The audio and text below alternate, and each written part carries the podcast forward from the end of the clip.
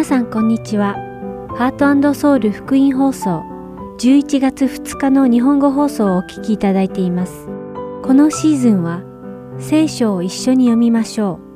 う。行動書簡を読む。そして新シリーズ賛美歌証の歌を13週にわたってお届けします。では聖書を一緒に読みましょうをお聞きください。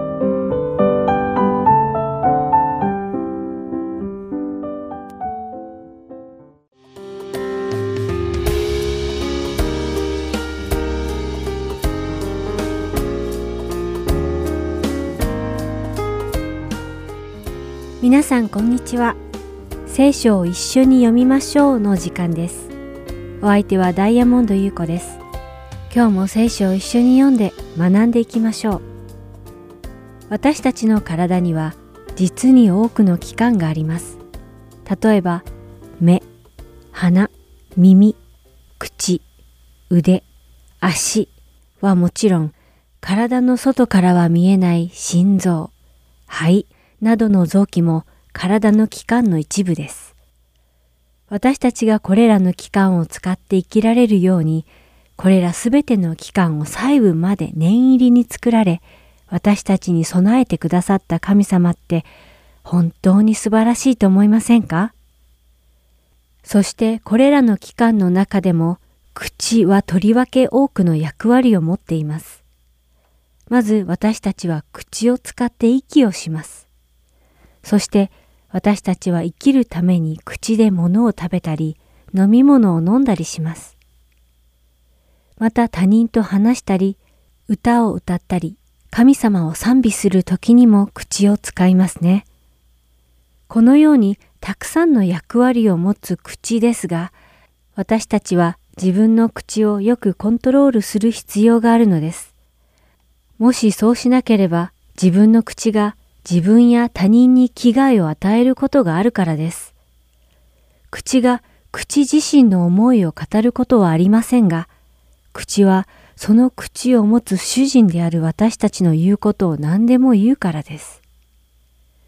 このように口は良い言葉、美しい言葉、人のためになる言葉を発することもできますが、逆に悪い言葉、嘘や人をつまずかせたり、傷つかせたりする言葉なども発します。ですから、私たちは自分の口をよく制御しないといけないのです。今日一緒にお読みする信玄十章には、私たちの口について書かれています。まず十一節には、正しい者の口は命の泉、悪者の口は暴虐を隠すと書かれています。そして19節から21節には、言葉数が多いところは、背きの罪がつきもの、自分の唇を制する者は資料がある。正しい者のの下は入り抜きの銀。悪者の心は価値がない。正しい者の唇は多くの人を養い、愚か者は資料がないために死ぬとあります。皆さんは皆さんの口からどのような言葉を発していますか？知恵のある資料深い言葉、良い言葉を発していますか？もし資料にかけ自分の感情や思いをそのまま話しているとしたら、その人は愚かで悪い人だと聖書は教えています。正しいものと言われるような資料のある言葉を発していけるように自分の口をコントロールしていきたいですね。神様はイエス様を通して私たち人を義としてくださいました。もしそうなら義人として私たちの口は命の言葉や宝石のような美しい言葉や他の人が正しい道に進めるように役に立つ言葉を話すべきではないでしょうか。私たちが神の子としてふさわしい言葉を話せるように、自分の口をコントロールできるように祈りたいと思います。天のお父様、私たちが自分の口をコントロールする力と知恵をください。人を傷つける言葉ではなく、人の役に立って神様に栄光になる言葉を私たちが話すことができるように私たちをいつも導いてください。イエス様の皆によってお祈りします。アーメン。それでは、信玄十章を読んで終わりたいと思います。ソロモンの信玄。知恵のある子は父を喜ばせ、愚かな子は母の悲しみである。不義によって得た財宝は役に立たない。しかし、正義は人を死から救い出す。主は正しいものを植えさせない。しかし、悪者の願いを突き放す。武将者の手は人を貧乏にし、勤勉な者の手は人を富ます。夏のうちに集める者は思慮深い子であり、借り入れ時に眠る者は恥知らずの子である。正しい者の頭には祝福があり、悪者の口は暴虐を隠す。正しい者の呼び名は褒めたたえられ、悪者の名は朽ち果てる。心に知恵のある者は命令を受け入れる。無駄口を叩く愚か者は踏みつけられる。まっすぐに歩む者の歩みは安全である。しかし自分の道を曲げる者は思い知らされる。目配せする者は人を痛め、無駄口を叩く愚か者は踏みつけられる。正しい者の口は命の泉。悪者の口は暴虐を隠す。憎しみは争いを引き起こし、愛はすべての背きの罪を覆う。悟りある者の唇には知恵があり、資料に欠けた者の背には杖がある。知恵のある者は知識を蓄え、愚か者の口は滅びに近い。富む者の財産はその堅固な城。貧民の滅びは彼らの貧困。正しい者の報酬は命。悪者の収穫は罪。訓戒を大事にする者は命への道にあり、叱責を捨てる者は迷い出る。憎しみを隠す者は偽りの唇を持ち、そしりを口に出す者は愚かなものである。言葉数が多いところには背きの罪がつきもの。自分の唇を制する者は資料がある。正しい者の舌は襟抜きの銀。悪者の心は価値がない。正しい者の唇は多くの人を養い、愚か者は資料がないために死ぬ。主の祝福そのものが人を富ませ、人の苦労は何もそれに加えない。愚かな者には悪事が楽しみ、英知のある者には知恵が楽しみ。悪者の恐れていることはその身に降りかかり、正しい者の望みは叶えられる。つむじ風が過ぎ去るとき、悪者はいなくなるが、正しい者は永遠の礎である。使いにある者にとって怠け者は歯に巣。目に煙のようなものだ。死を恐れることは火を増やし、悪者の年は縮められる。正しい者の望みは喜びであり、悪者の期待は消え失せる。主の道は潔白な人には砦であり、不法を行う者には滅びである。正しい者はいつまでも動かされない。しかし、悪者はこの地に住み着くことができない。正しい者の口は知恵を実らせる。しかし、ねじれた舌は抜かれる。正しい者の唇は好意を。悪者の口はねじれごとを知っている。それでは今日の聖書を一緒に読みましょうはここまでです。お相手はダイヤモンド優子でした。さようなら。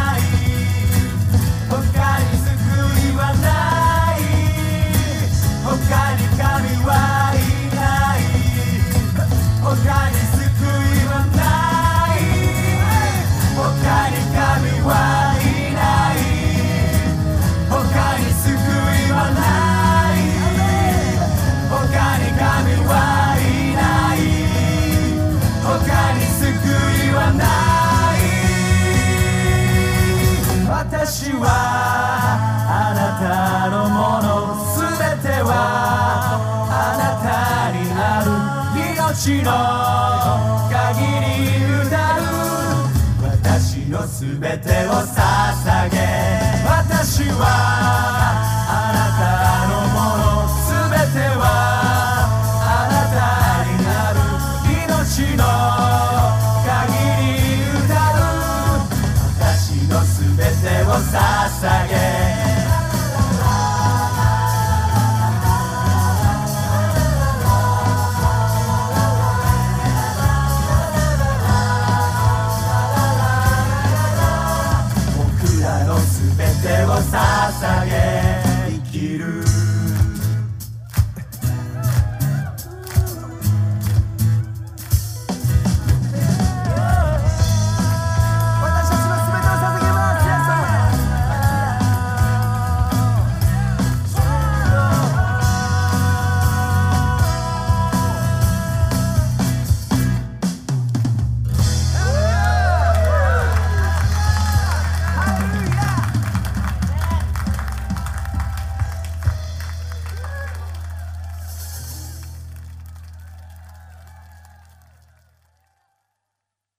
続きましては、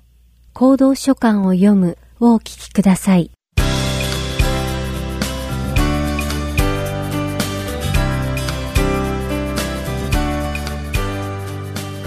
皆さんこんにちは。行動書簡を読むの時間です。お相手は横山まさるです。今日も楽しく聖書を勉強していきましょう。さて先週から使徒ペテロが書いたペテロの手紙第一について学んできましたペテロは五巡節の精霊降臨の後に建てられた教会の誕生に携わった主な人物の一人でしたそのため彼は大きな影響力を持った教会のリーダーの一人として認識されていました。ペテルの宣教活動は初めはユダヤ人に集中して行われたのですがその後精霊に導かれて違法人にも福音を説くようになりました。前回の放送でもお話ししたようにペテロがペテロの手紙第一を書いた理由は皇帝ネロによるクリスチャンへの迫害でした。使徒ペテロは命を賭してキリストを信仰している兄弟たちを霊的に励まし力づける必要を感じたのです。ペテロは厳しい弾圧によって信仰から遠ざかりかけている人たちの天の御国への希望を新たにしたかったのです。ここでペテロの手紙第一の第1章の3節から4節を読んでみましょう。そこには「私たちの主イエス・キリストの父なる神が褒めたたえられますように神はご自分の大きな憐れみのゆえにイエス・キリストが死者の中からよみがえられたことによって私たちを新しく生まれさせて生ける望みを持つようにしてくださいました。また朽ちることも汚れることも消えてゆくこともない資産を受け継ぐようにしてくださいましたこれはあなた方のために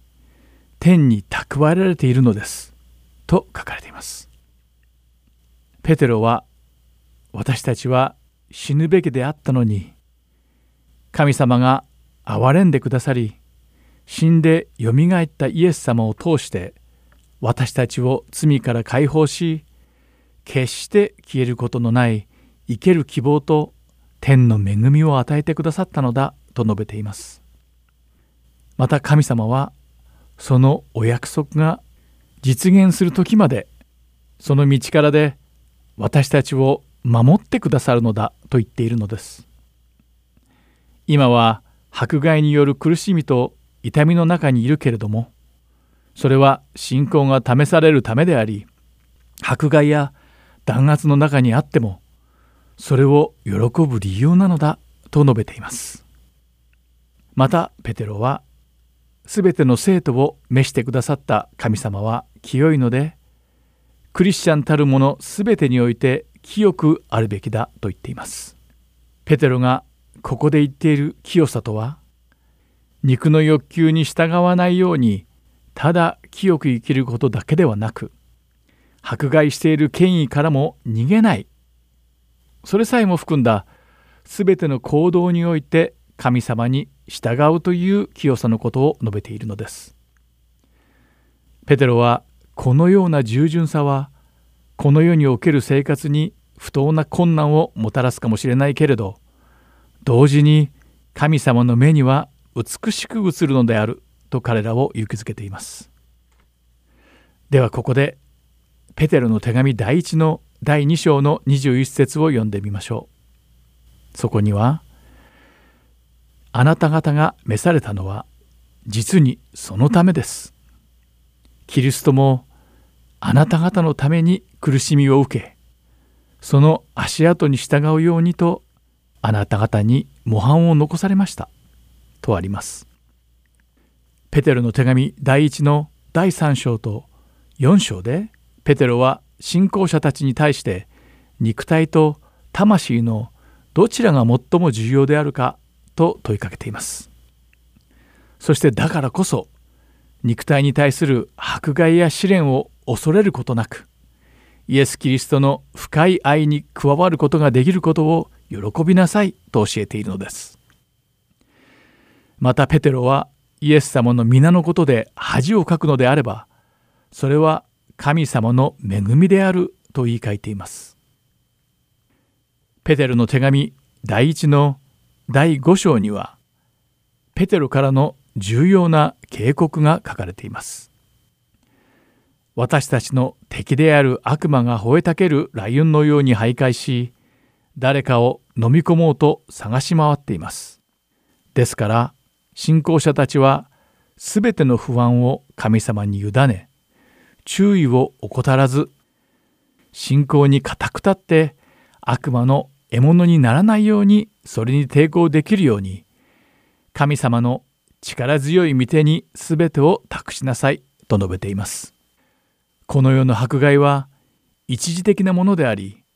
逆にそれは信仰を強め完全なものにしてくれるのだと言っているのです。このように人々を励まして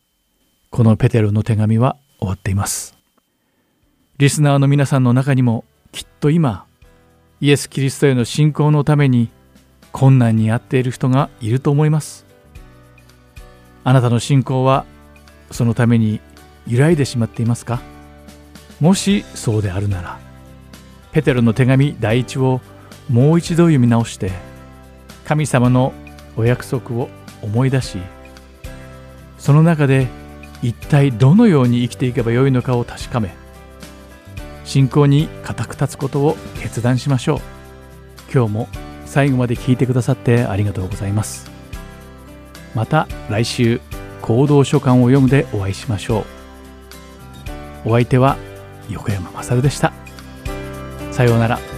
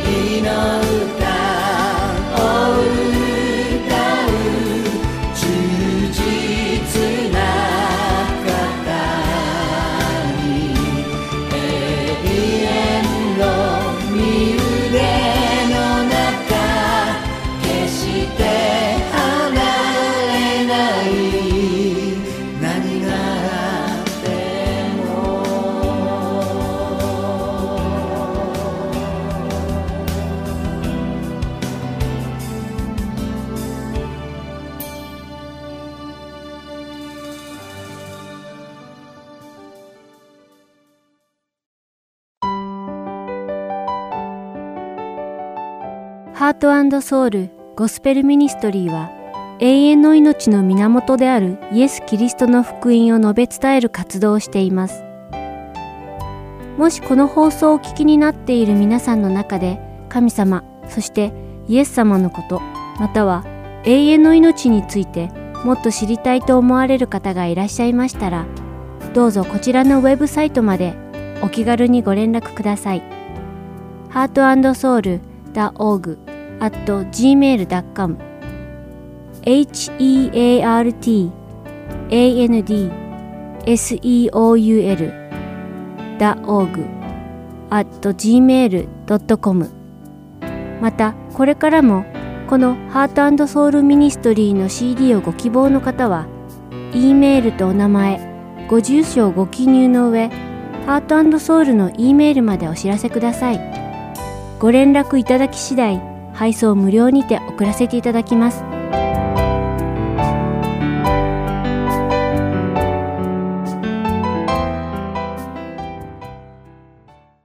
次は賛美歌証の歌をお聴きください。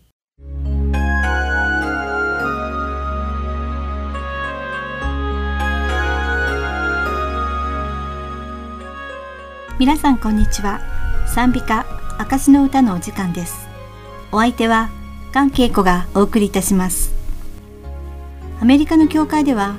こんなジョークがよく言われています教会に通う多くの人たちは日曜日の教会に自分の人生の重荷を担いできては主の見舞いにそれを下ろすけれども礼拝が終わるとまたそれぞれの重荷を担いで家に持ち帰ってしまっているというものです。このジョークはいかに私たちが自分の重荷をすべて主に委ねることができていないかということを皮肉っているのです。でもこれは単なる冗談では済まないことがあります。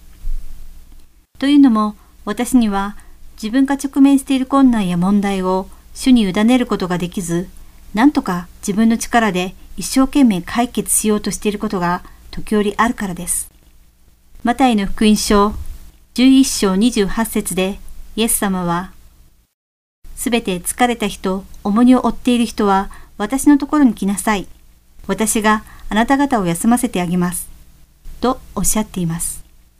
しかし私たちはこの主の招きに100%応じることができずに、自分たちで自分の重荷を背負ったまま主を遠ざけてしまっている時があるのです。皆さんはいかがですか？実は自分の重荷をなかなか主に委ねることをしない私たちに主にすべてを委ねなさいと促してくれる賛美歌があるのです。それが告げよ主にという賛美歌です。というわけで今回の賛美歌証の歌ではこの告げよ主にを作ったエライシャ・ホフマンという人についてお話ししましょう。エライシャ・アルブライト・ホフマンは1839年にアメリカ合衆国のペンシルバニア州で牧師の息子として生まれました。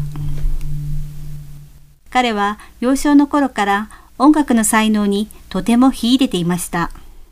しかし、物心がついた頃からイエス・キリストの福音を誠実に説く父の姿を見て育ったエライシャは、音楽の道は選ばず、福音を伝える道、その中でも特に貧困にあえぐ人々を支援するミニストリーに導かれたのです。そこでエライシャは通常の教会でのミニストリーを忙しくこなす傍ら、時間さえ許せば貧困層へのイエス・キリストの福音伝道と奉仕活動を精力的に行いました。このようにエライシャはイエス様が与えてくださった惜しみない愛で貧しい人々の打ちひしがれた心を励まし続けたのです。もちろん神様はエライシャに与えてくださった音楽の才能をなおざりにはなさいませんでした。また、エライシャも神様に音楽の賜物をいただいたことに大変感謝していたので全力で賛美しました。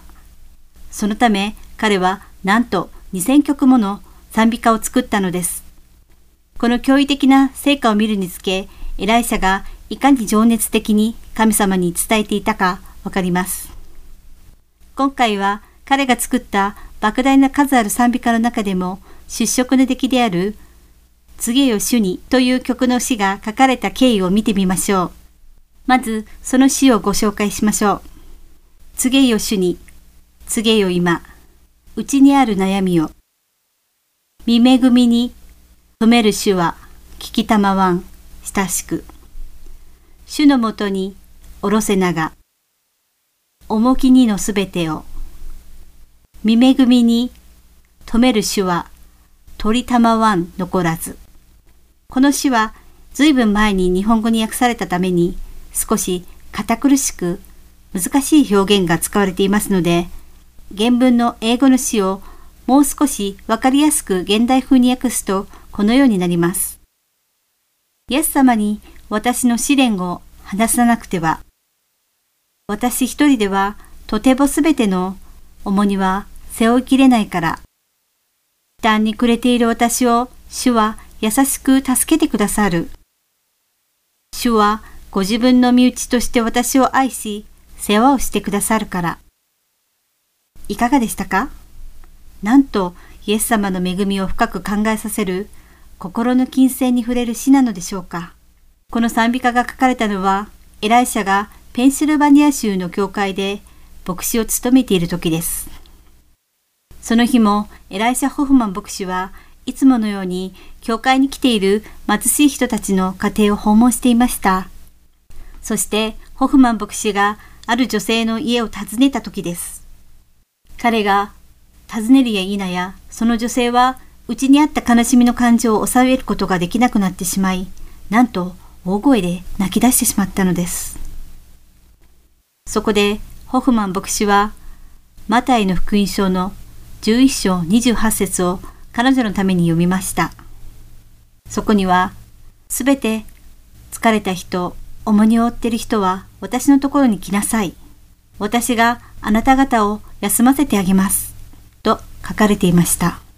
そしてその後、エライシャ・ホフマン牧師と女性は共に神様にすがるように祈りました。祈りを終えてエライシャが帰ろうとすると、先ほどまで泣きくれていた女性が泣き止みました。そして彼女は自分が今まで神様に完全に頼ることができてなかったことを告白し、そうよ、私はイエス様に言わなきゃならないのイエス様に言わなきゃならないのよ、と言ったのです。女性のその告白を聞いたエライシャは、神様が彼女を慰めてくださったことを悟り、心が喜びと感謝でいっぱいになりました。そして家に帰る間、彼女の、そうよ、私はイエス様に言わなきゃならないの。イエス様に言わなきゃならないのよ。といった言葉が頭から離れませんでした。やがてエライシャ・ホフマン牧師は世界中で困難や悲しみに暮れて苦しんでいる人々に思いを馳せました。そして重荷を持っている人が自分の課せられている重荷を主にすべて委ねることさえできていれば、神様が与えてくださる本当の安らぎを得ることができるということを悟ったのです。この世からは決して得ることができない真の心の安らぎをクリスチャンは得ることができるのだ、と悟ったのです。そしてエライシャは家に帰宅するや否や、何のためらいもなく賛美歌の詩を書き上げました。それが、告げよ主に、なのです。私たちがこの世の首引きを主にすべて委ねるとき、安らぎを与えてくださるとイエス様は約束してくださっています。つまり、もう私たちはこの世の首引きを自分で背負わなくても良いということなのです。私たちは自分の力だけで生きようとすると、その重荷のために苦労することになるのです。そしてそれは主が私たちに望まれておられる生き方ではないのです。私たちには私たちの重荷を代わりに背負ってくださる素晴らしいお方がついているのです。もし今、皆さんの中に自分の力だけで困難を解決しようと頑張り、疲れ果て、悲しみに明け暮れて絶望に陥っている方がいらっしゃるなら、イエス様に全てを話して、その重荷を委ねてみてはいかがでしょうか。イエス様は必ずあなたの重荷を引き受けて平安を与えてくださるはずです。この一週間、皆さんがこの世の首引きである悩み事や心配事をすべて主に委ね、真の安らぎを得られることを願っています。ではまた来週、賛美歌証の歌でお会いしましょう。お相手は、かけいこでした。さようなら。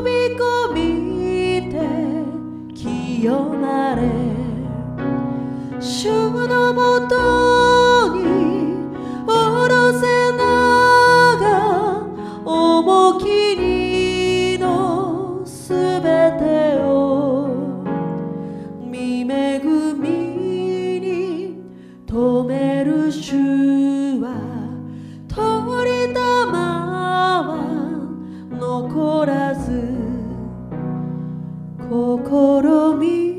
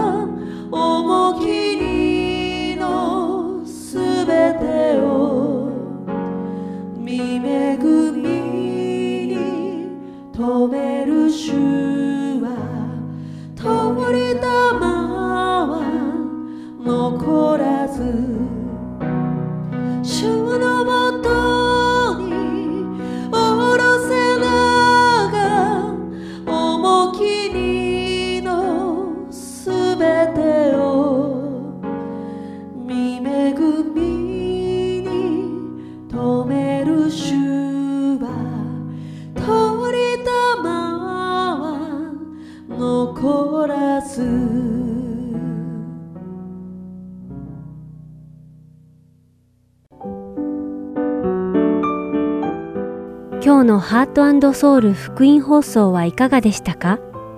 最後までお付き合いくださりありがとうございました。また来週お会いしましょう。